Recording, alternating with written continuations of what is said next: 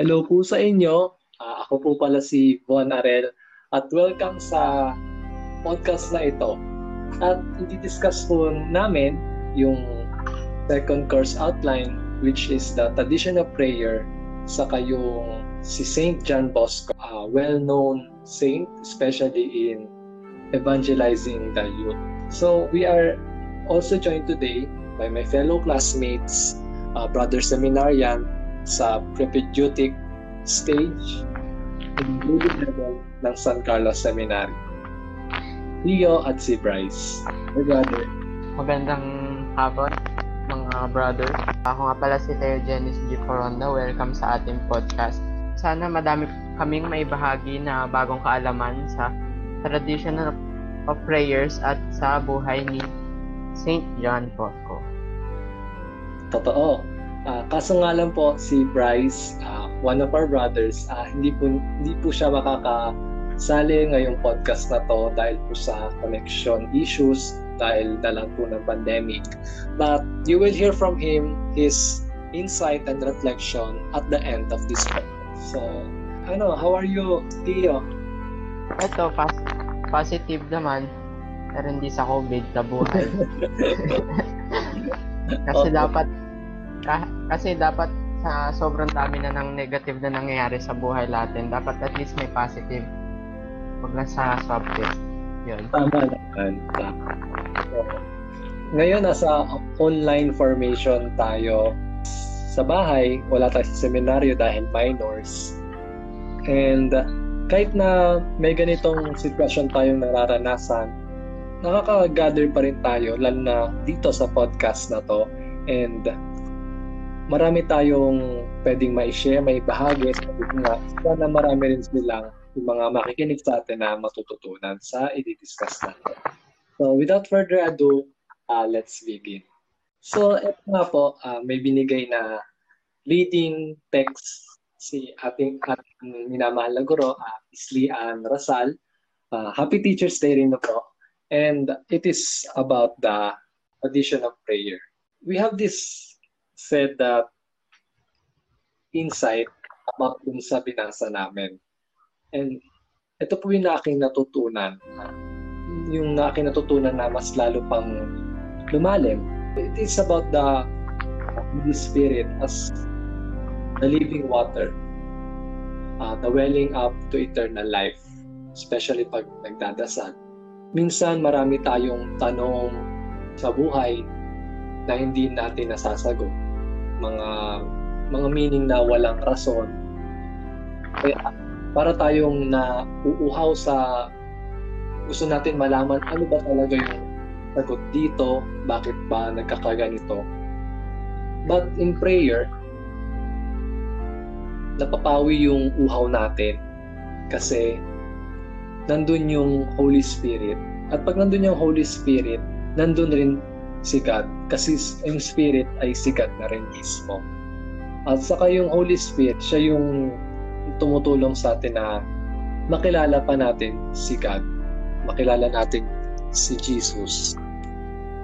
Ako naman, simple lang yung insight ko. Hindi lang pala sapat yung simpleng pagdadasal lang. Dapat pala habang nagdadasal tayo, dapat sinisimulan natin magbuo ng relationship kay with God. Ah, uh, yun nga dapat that yung relationship na yun, yung parang relationship ng tatay tsaka anak. Kasi kung na buo natin yung relationship na yun, ma- mas mapapadali tayo makaka-connect kay God. Tapos mas mapapadali rin sa atin na may pakita sa Kanya kung ano yung mga nararamdaman natin, ano yung mga nasa isip natin, ano talaga yung uh, nasa puso natin, yung gusto nating sabihin na walang makakapigil sa atin. Yun. Tama. Okay. So every day, pag gumigising tayo, we, ito yung laging sinasabi na, it is ano, blessing na na magising ka sa umaga. Kasi yung iba naman, hindi na nagigising.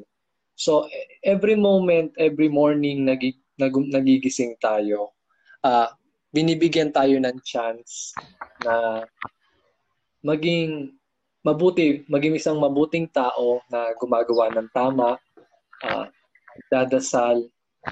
So, sa bawat araw-araw na yun, pinapakita ng Diyos sa atin yung kung paano siya magmahal. At minsan nabubulag tayo kasi hindi natin naiintindihan. Pero dahil nga mahal tayo ng Diyos, kahit na yung prayer natin, feeling natin malabo, lahat yan nagiging powerful. Kasi kahit hindi kahit hindi mo naiintindihan yung sitwasyon mo, lahat yon naririnig niya. Lalo pag nagdadasal ng Liturgy of the Hours, minsan nakaka-boring. Pero yung presence mo na nandun ka, tapos sinasacrifice mo yung oras mo para sa pagdadasal, mahalaga na yon para maging makabulughan pa yung pag-grow mo. Tama. Ah, dapat talaga tayong ano, bawat araw sa pagising natin, dapat maging thankful tayo. Kasi yun nga, binibigyan niya tayo ng bagong simula. Hindi lang dapat tayo maging thankful sa mga bagay na nare-receive natin na malalaki, pati rin dapat sa mga maliliit na mga bagay. Uh, so, doon, Tio. Sabi dito, uh, pag nag-pray ka, the faith starts in you. And when you pray every day, nagkakaroon tayo ng hope. We wait for God to see Him, to hear from Him. At pagpatuloy mo yung ginagawa, doon na nagiging love. Kasi naman at the end of the day, pag dumating si God, wala, mawawala na yung faith kasi nakita mo na siya. Mawawala na yung hope kasi na-reveal na sa'yo. At yung matitira na lang is love. So yung love na yun, makikita mo yun dun sa prayer sa Kanya nagmumuna lahat. At source ng prayer ay yung love. Kasi mahal mo yung Diyos. At mahal ka rin ng Diyos kahit ano ka man. Ito na lang tanong ko sa... Minsan ba, pag magdadasal ka, may mga instances na parang ano kaya idadasal ko? Uh, yung parang ganon. Yung hindi mo na alam kung ano yung sasabihin mo. Ako personally, wala pa.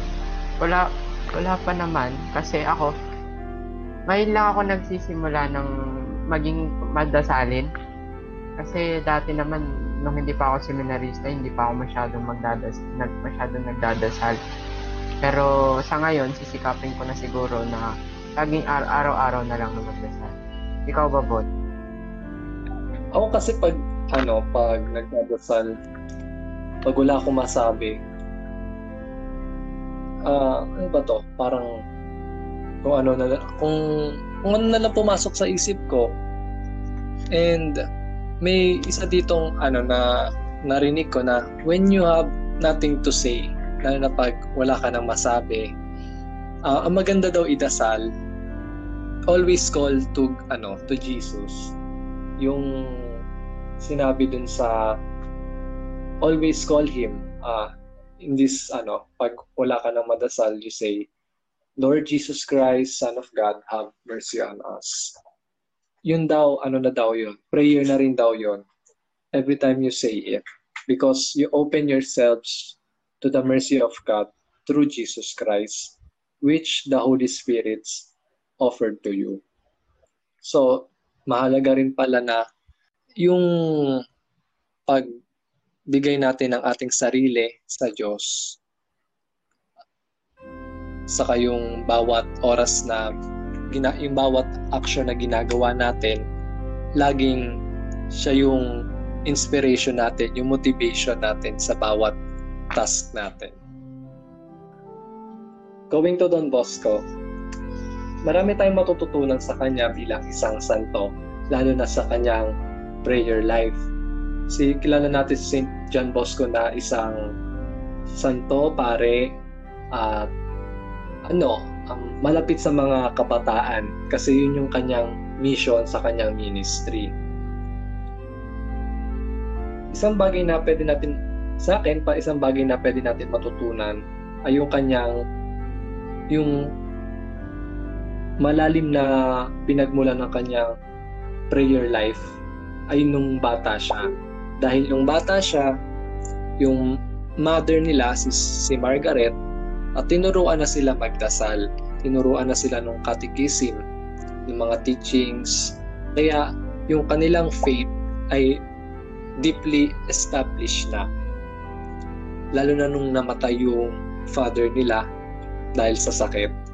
Yung mother na nila yung parang naging ah, tumayong haligi at ilaw ng kanilang tahanan. So sa bawat dasal nila, Tama, tama. nagtitiwala sila sa Diyos na ibibigay niya lahat sa kanila. Ano man mangyari, laging nandun ang Diyos. Merong isang pasyang panaginip na parang isang vision na may nag-aaway na mga bata. Then, gusto niya pigilan by means rin ng pananakit. And may nagpakita sa kanya na isang lalaki si Jesus. Nasabi sa kanya na ang way mo lang para mapigilan sila ay through goodness and kindness. You cannot, eh, hindi niya naiintindihan yun. Na ano niya na yun, doon niya na nirelate yung vocation niya, tapos doon niya nalaman na ang kanyang mission ay yung pag evangelize ng youth. So doon nagsimula yung kanyang prayer life. Ikaw naman, Tiyo, may nakmakita naman sa kanya na babae. Tapos sabi sa kanya, ito yung magiging mission mo.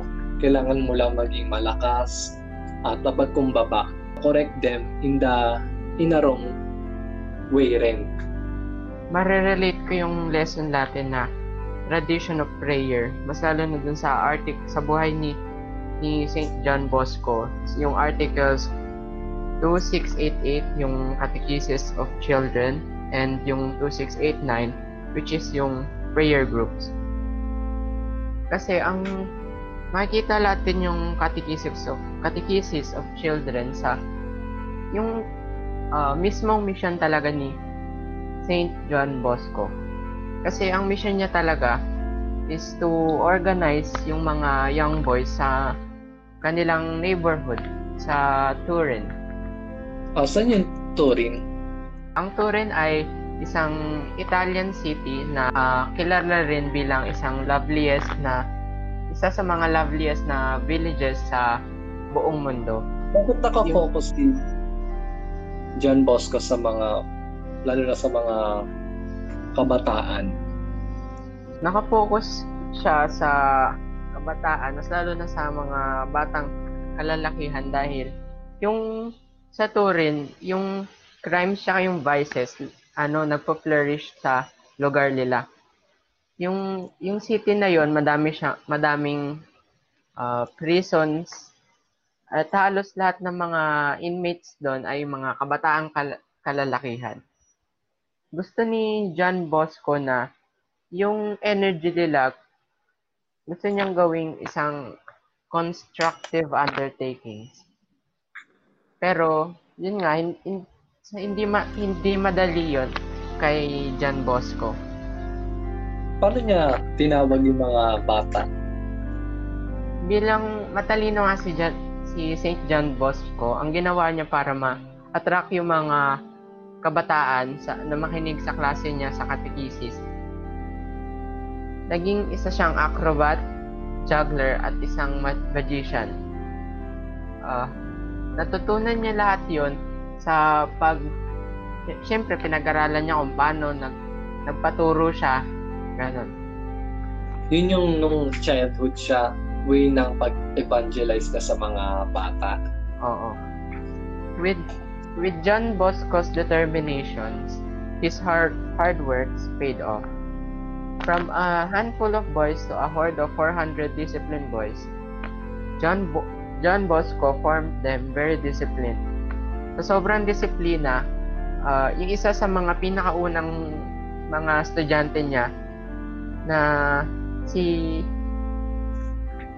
si Dominic Savio ay naging santo. Si Saint Dominic Savio is a patron saint of Magandang tanong yan. Si Saint Dominic Savio, kilala siya bilang patron saint ng mga children choirs. Ah, kasi kumakanta. Oo. Ano, ano yung congregation na kanyang pinatayo? John Bosco, John Bosco's goodness and sympathy attracted many. Sa tanong mo na yan, doon na, ta- doon na natin matatalakay yung Article 2689 ng Tradition of Prayer, which is prayer groups. Ang mga, ang naitatag niya ay ang, yung Salesians, a congregation which he named after St. Francis de Sales, whom he admired, and also the Sisters of Mary Help of Christians for Young Women. So John- yung mission nila is about yun nga, yung pag ano, pag tulong sa mga yung mga batang nasa poverty, yung mga wala nang matitirhan. Dahil nga, alam ko nung panahon nila yon may crisis something na nangyayari sa Italy. Oo, dahil doon na nakapag So, ang dami niya pala.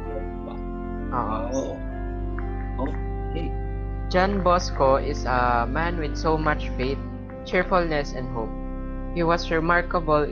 Ah, nagtayo sila ng, mada ng madaming hospital, mga mga yun nga bahay para sa mga mahihirap tapos tinulungan rin nila yung mga kabataan na makapag-aral. In the way, he presented the truth and the mystery of the faith effectively. So, napaka ano ni Don Bosco, ah napaka generous niya, saka full of holiness yung kanyang buhay. Ano yung mga bagay na pwede nating matutunan sa? Lalo na sa prayer life niya. Unang-una siguro sa akin, ang dapat na sa masalo na sa prayer life, yung pagtitiwala niya sa Diyos. Kasi kahit alam niyang mahirap yung mga yung yun nga yung napagpanaginipan niya yung pagtulong sa kapwa kahit na mahirap ah ginawa niya pa rin na may nagpursige pa nagpursige pa rin siya na magawa yung gusto no, ni God na gusto niyang gawin. Paano mo gagawing ehemplo si si St. John Bosco sa buhay mo bilang isang seminarista? Oh, siguro ngayon, dahil nga nagkakaroon tayo ng yung sa discernment natin kung ano ba talaga yung gusto natin. Minsan magulo na yon hindi natin maalam kung ito ba talaga yung buhay na gusto ko. Pero isang magandang way para hindi mo masyadong isipin yon is to focus on this task. And that is to be a virtuous person. Yung living a holy life. Kasi sabi ni Saint Don Bosco, yung sanctity, madali yan. Paano mo magagawa yan? Yung everyday na gawain mo, kung laging ang ang motivation mo ay nanggagaling kay Lord, magiging extraordinary yan. Kasi dapat sa bawat ginagawa mo sa araw-araw, merong nandyan yung inspiration ng Holy Spirit.